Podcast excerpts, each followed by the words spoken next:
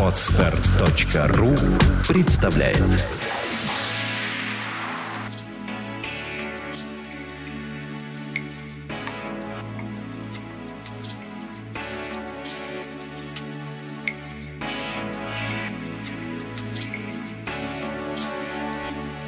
Добрый день, дорогие слушатели. С вами подкаст «Психология, мифы и реальность» и ее бессменная ведущая Александра Иванова.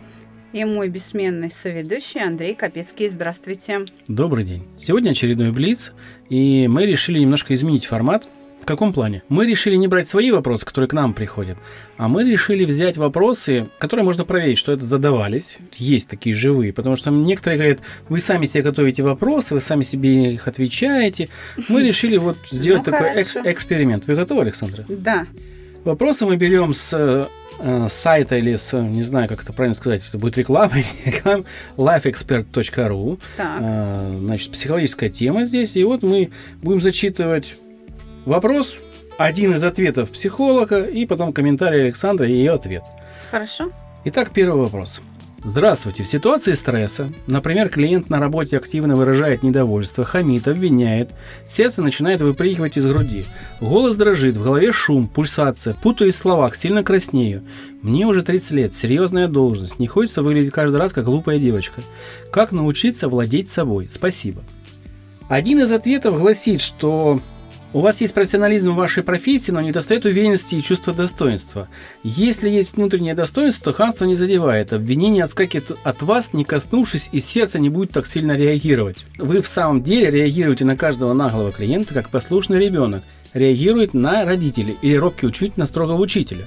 В формате письма сложно пояснить, какие техники вам нужно применить, чтобы выйти из этой ситуации. Но если вы хотите изменить ситуацию, то есть возможность обсудить вашу проблему в чате. Нажмите на кнопку «Обсудить с экспертом», и причем 5 сообщений бесплатно. Всего вам доброго. Я думаю, что здесь человек сдается. Мы можем ответить быстро? Мы можем, Мы да. можем. Ну, давайте. Ну, я согласна лишь только в той части с психологом, что речь идет о некоторой неуверенности в себе. Откуда она берется? Страх. Человек очень ответственен за свою работу, и когда что-то идет не так, а, возникает страх в предвидении каких-то негативных а, переживаний. Что ее, допустим, когда клиент кричит, ругается, это оскорбление. Страх оскорбления – наиболее вероятная история в данном а, контексте. И этот страх оскорбления вызывает э, гнев как защиту. Но она не может проявить гнев, будучи обслуживающим персоналом в ситуации. Это запрещено, и отсюда вся симптоматика артериальной гипертензии. Просто вся.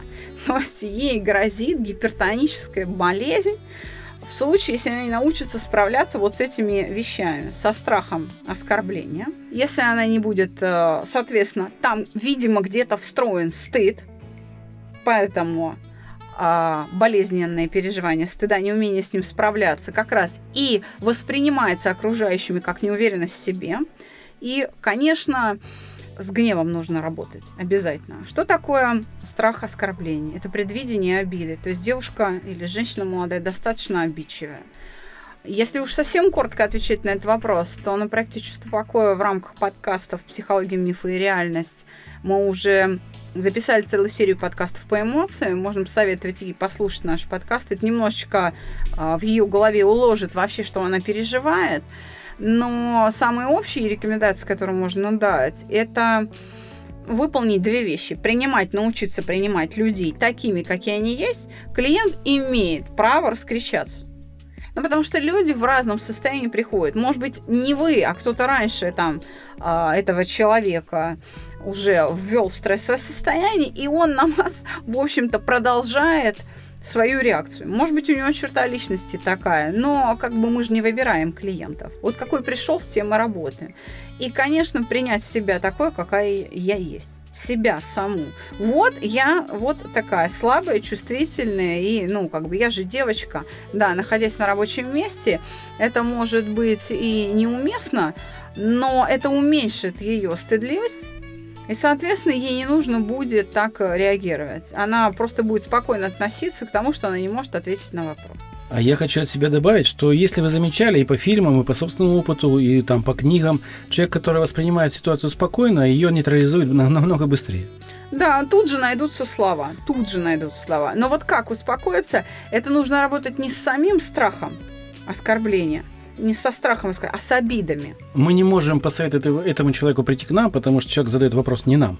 Но для тех, кто в таком э, состоянии находится и примерно такое же испытывает на работе для или начала дома, послушать послушайте подкасты, подкасты о эмоциях. Наши подкасты. Да, их пять да. штук. Это обида, вина, стыд, страх и гнев. Это очень помогает многим людям, даже не приходя на проект чувство покоя, вообще справляться с собой. Вопрос, наверное, стандартный для нас, но это, я чувствую, не только животрепещущий у нас вопрос, вопрос отношений. Ну, вопрос конечно. разочарования в мужском поле. Так. По поле, полу, полу, полу. Полу. Мужчинах. Здравствуйте, не могу понять, как мне выбраться из этого состояния. Дело в том, что после сложных отношений инициатива расстаться была не моя. Я влюблена в женатого. Стандартным К несчастью, к несчастью, да. да, это к большому несчастью. Не знаю, остались ли сейчас еще чувства, или это просто привязанность была к человеку. Я чувствую, что в моей жизни мне чего-то не хватает, пустота. И я не знаю, как ее восполнить. У меня любимая работа. Также занимаюсь тем, чем люблю. Недавно нашла еще одну подработку, связанную с творчеством. И сейчас прохожу курсы, но понимаю, что этого мне всего мало. Я как бы живу в прошлом, часто мысли возвращаются на год назад. Лишь там я была счастлива, пусть и недолго. Друзей у меня нет близких, поэтому, чтобы отвлекаться, ходить куда-то не с кем. А новые знакомства вызывают лишь негатив. Я просто понимаю, что не хочу даже встреч, а о чем-то большем и не говорю. Разочарование в мужском поле, неверие, любовь и т.д. Я не знаю, как восполнить эту пустоту и быть счастливой. Ответ специалиста звучит так. Эту пустоту необходимо заполнить любовью к себе. Иначе говоря, вы чувствуете отсутствие любви как пустоту. Если ее заполняет вне, питаясь чужой любовью, возникает зависимость. А вот если она там есть, то мы можем любить и дарить любовь. Тогда нас не бросает, тогда мы не хватаем чужие объедки. Мне это напоминает масло масляное, извините. А вы знаете, а я э, хочу, давайте отнесемся к этому с юмором. А, У меня тогда, вот у меня бы, если бы мне так ответили, ну, по, по поводу любви, если бы я задавала такой вопрос на форуме, я бы сказала, дайте, пожалуйста, адрес магазина по продаже любви и укажите необходимую приобретаемую дозу. Сколько ее купить? 200 грамм, полкило, и там принимать три раза в день чайными ложками, разбавлять ли водой или в сухомятку зажевывать. Сколько вешать в граммах? Да, я бы, наверное, такой вопрос задала встречный. И сказала, с удовольствием заполню себя любовью в необходимом количестве. Я ремарочку сделаю. Вот мне кажется, что э, люди, когда задают вопрос, хотят узнать, как. То есть, Но чтоб- дело в том, а- что- они получают э, известие о том, что у них есть что-то, чего не работает, о Ну. чем человек, в принципе, знает. Значит, здесь э, вопрос э, желаний. Сам характер вообще постановки вопроса говорит о том, что отношения с этим женатым мужчиной удовлетворяли некоторые эмоциональные потребности этой женщины. И когда он решил с ней расстаться, у нее возникло тяжелое состояние фрустрации. Э, это может быть некорректно, но тем не менее это можно сравнить, скажем, с абстиненцией у курильщика. Вот он бросил курить, и вот ему что-то не хватает. Бедная, конечно, женщина. Видите, эмоции с этим мужчиной были достаточно сильны, и потребность удовлетворялась в полной мере так, как она себе это представляла. Поэтому желание уже неудовлетворенное так болезненно в ней отражается. Вот это состояние фрустрации столь велико. Потому что разница между тем, как было и как стало, она, в общем, стопроцентная, так скажем. И за короткий период времени, видите, сформировалась вот эта привязанность. Скажем так, с желаниями работать непросто. Это такая очень серьезная конструкция психическая. И а, здесь не нужно бороться с пустотой, потому что она находится э, не в бездействии, а в тяжелом активном состоянии ума. А Об этом свидетельствует как раз ее э, высказывание о том, что я постоянно живу в прошлом, вспоминаю разговоры, вспоминаю эти ощущения. Она варится в собственном соку. Ей очень трудно. Здесь о какой-то любви сейчас говорить не приходится. Сейчас нужно прервать вот это циклическое движение мыслей, воспоминаний о том, что она когда-то раньше удовлетворяла через этого человека целый набор своих желаний. Как это сделать? Конечно, нужно перейти в состояние покоя. В буквальном смысле расслабиться. В буквальном смысле расслабиться. Она может использовать для этого разные подходы. Мы уже об этом неоднократно говорили. Продышаться на тренировке по цигун. Она может просто пропрыгать, как это делают э, на фитнес-аэробике в фитнес-центрах. То есть проплавать, э, в баню там сходить, на йогу. Ну, есть масса разных способов. Да? То есть ей нужна мышечная релаксация. Почему она ей нужна? Нужна. Потому что если она прислушается к себе, она каждый раз, вспоминая эти отношения, имеет некоторое отражение внутри тела в виде вполне конкретного мышечного напряжения, которое удерживает всю структуру образов, связанных с этим человеком. Значит, как только она эти мышцы расслабит, буквально массаж, там, ну, все что угодно, да, плавание, баня и так далее, значит, она расслабилась. Вот в этом состоянии отсутствия мышечного, чисто мышечного напряжения, если она представит себе, что все-таки ее желание сбылось, и сумеет к этому отнестись безразлично, то есть без подкрепления, да, тогда ее желание ослабнет. И вот эта пустота исчезнет. Но это иллюзия, это не пустота. Это тяжелое состояние психики, тяжелое состояние фрустрации. Это такое внутреннее включение в ваш психический процесс. Там нет никакой пустоты. Там, наоборот, тяжелый, активный психический процесс идет. Хороший ответ. Спасибо. Пожалуйста. Вопрос такой. Добрый день. Может быть, я пишу смешно и нелепо, но говорю как есть. Мне кажется, что я иду не своей дорогой в прямом смысле этого слова. Знаете, я как будто хромой моряк на пешем ходе. Порой мне стыдно за свои движения и шаги. Если у вас время и силы понять меня, прошу помочь в моей проблеме. С уважением, Влад. Ни одного ответа эксперта на такой крик души а, нету. Вообще. Вообще. Но, видно, здесь непонятно, что человек хочет. Для вас понятно? Мне понятно. Значит, у него неудовлетворение полное своей жизнью, своими действиями и так далее. Речь идет о том, что он уже начал даже с того, что нелепо, там смешно и так далее. То есть у него тяжелый форм стыда тяжелая, многолетняя такая история со стыдом. Для того, чтобы сформировать свои жизненные цели, задачи, приближенные планы, отдаленные, дальние цели какие-то, высшие ценности, нужно найти удовольствие. Видите, человеку ничто не приносит удовольствия. Чтобы найти удовольствие, нужно избавиться от дискомфорта. Чем больше он будет работать со стыдом, чем меньше стыда за совершаемые действия он будет испытывать, тем быстрее он найдет удовольствие. Сначала он успокоится и пройдя через эту точку абсолютного нуля в виде успокоения, начнут появляться удовольствия. И ориентируясь в этих удовольствиях, он начнет из этих удовольствий выбирать. И так происходит самоопределение человека. Так происходит его жизненный выбор.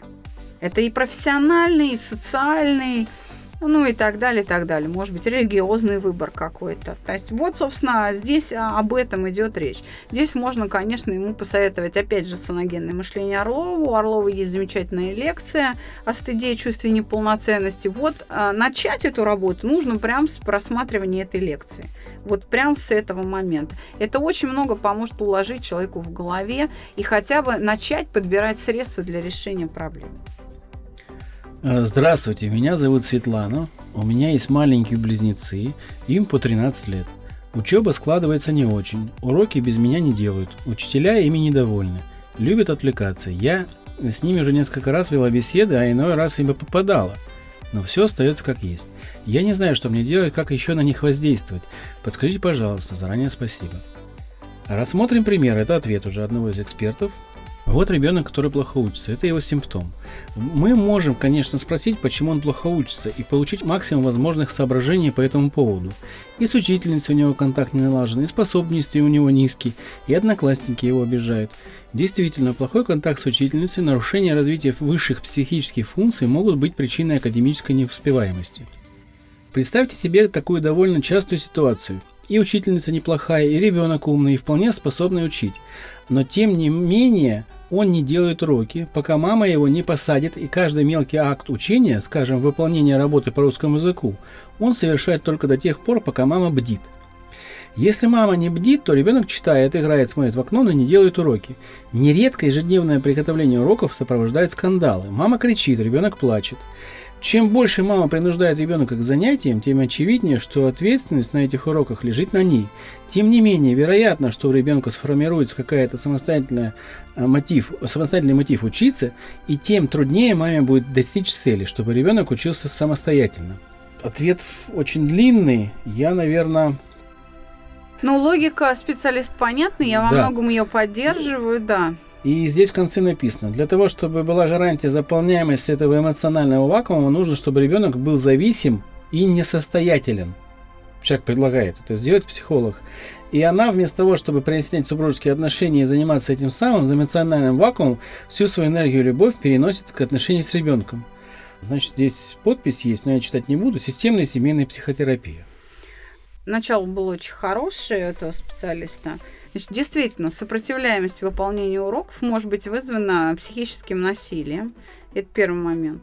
Конечно, когда все за ребенка решает кто-то, за детей решает кто-то, он теряет способность э, принимать самостоятельные решения. Но тем не менее, чтобы вернуть ребенка в школу и к занятиям, нужно найти мотив для них.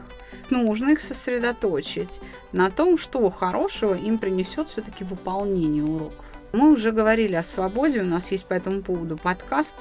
Мы говорили о том, что свобода есть осознанная необходимость. Вот э, мама, если направить свои усилия на то, чтобы помочь детям осознать необходимость выполнения уроков, у нее решится проблема с э, этим самым э, несчастным домашним заданием. Вы знаете, может быть, здесь ей имеет смысл даже проконсультироваться не со мной, а с Ириной Дворецкой, которая является нашим гостем, руководителем детского центра Еврейского музея в Москве. Это как раз область реджио-педагогики. И стоит познакомиться с подходом Реджио, этой матери, почитать и сначала превратиться в наблюдателя – и сначала посмотреть, в какой точке по отношению к домашнему заданию ее дети находятся, чтобы понять, как их переместить в другую точку. То есть она сама пока дезориентирована, я бы посоветовала с Реджио подходом познакомиться. Они э, это объясняют и дают приемы гораздо более удобоваримые и лучше, чем мои профессиональные навыки. И мои профессиональные навыки все-таки ну, на эту деятельность не направлены. Ну. Здесь, да, при хорошей педагогике, скажем так, психолог не нужен. Мне кажется, что маме нужно самой здесь э, над собой поработать, в первую очередь. Потому что был пример, видимо. Да, да, но это у нас социальное бедствие, это тотальная история с домашними заданиями. Это все Поэтому- запутано очень. да. Да. это долгая тема. Мы сделаем по этому подкаст. Но мы попросим э, Дворецкую выступить в роли эксперта и устроим круглый стол по поводу домашних заданий. Поэтому давайте сейчас перейдем к другому вопросу. Вопрос.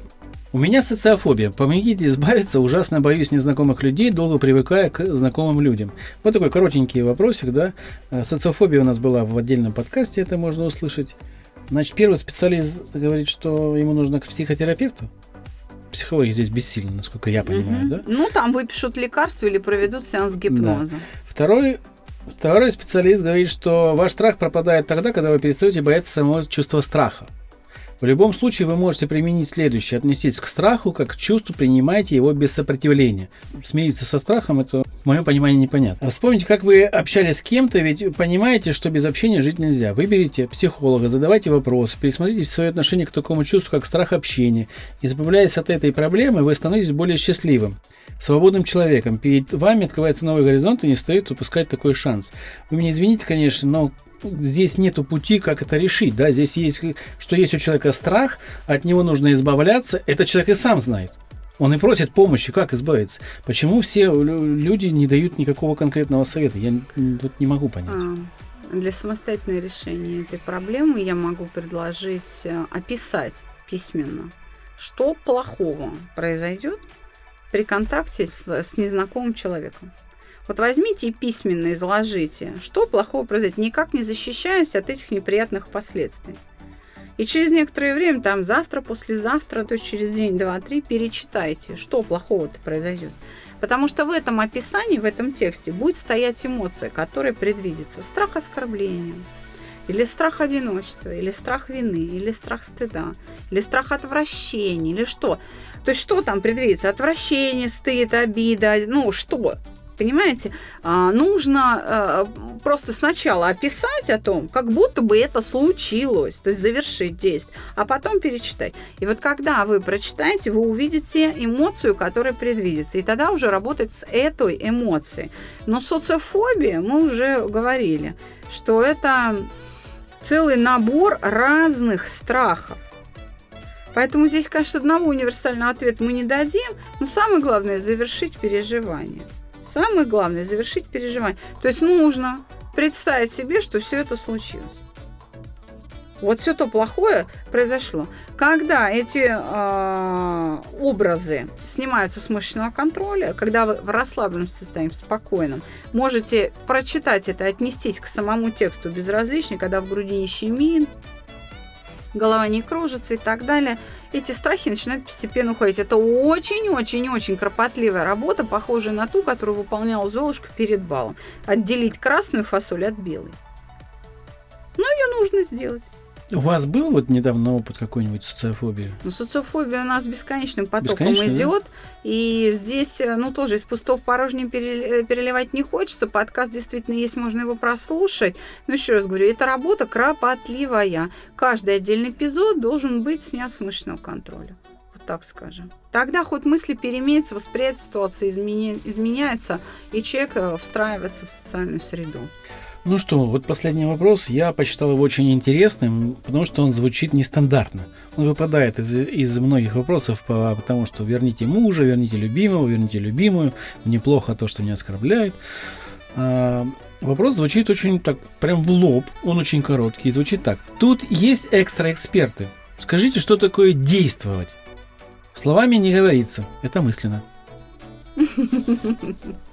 Ответ одного из экспертов, видимо, один только решился, не будем умолять его смелость, это, наверное, ну, правда, нужно смелость иметь на такой вопрос отвечать. Звучит так. На экстра не претендую, но орудием воли будет мысль. Значит, действовать следует мыслью. Сфера действия мысли не ограничена ничем.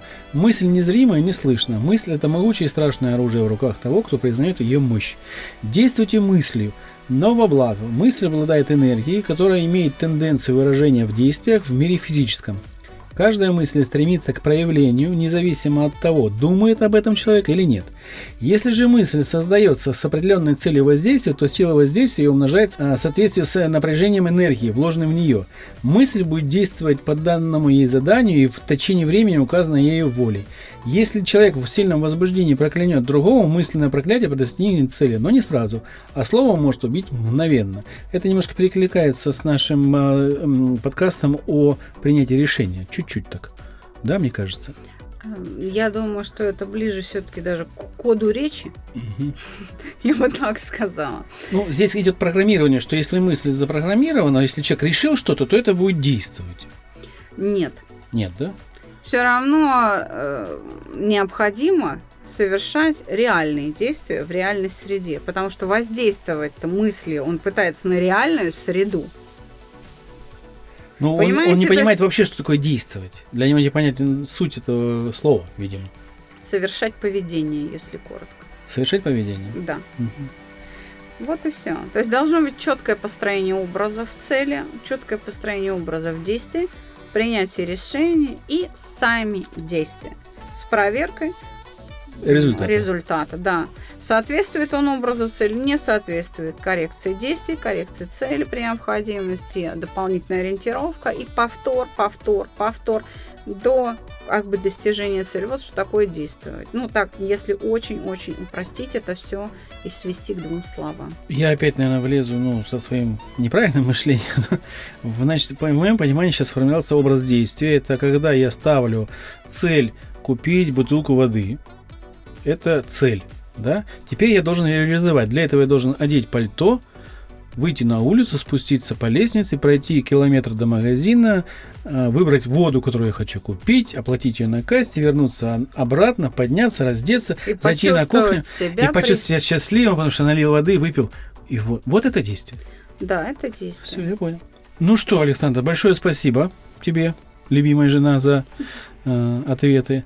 Э, не знаю, понравится нашим слушателям или нет, пишите в комментариях, стоит ли нам продолжать посторонние, сторонние привлекать ресурсы для ответа на вопросы. Мне кажется, это немножко интересно. Мы не хотим никого, мы не зачитываем даже фамилии этих людей, кто отвечает, да, мы не хотим противопоставить, мы хотим показать, что у нас есть другой путь и другое мышление.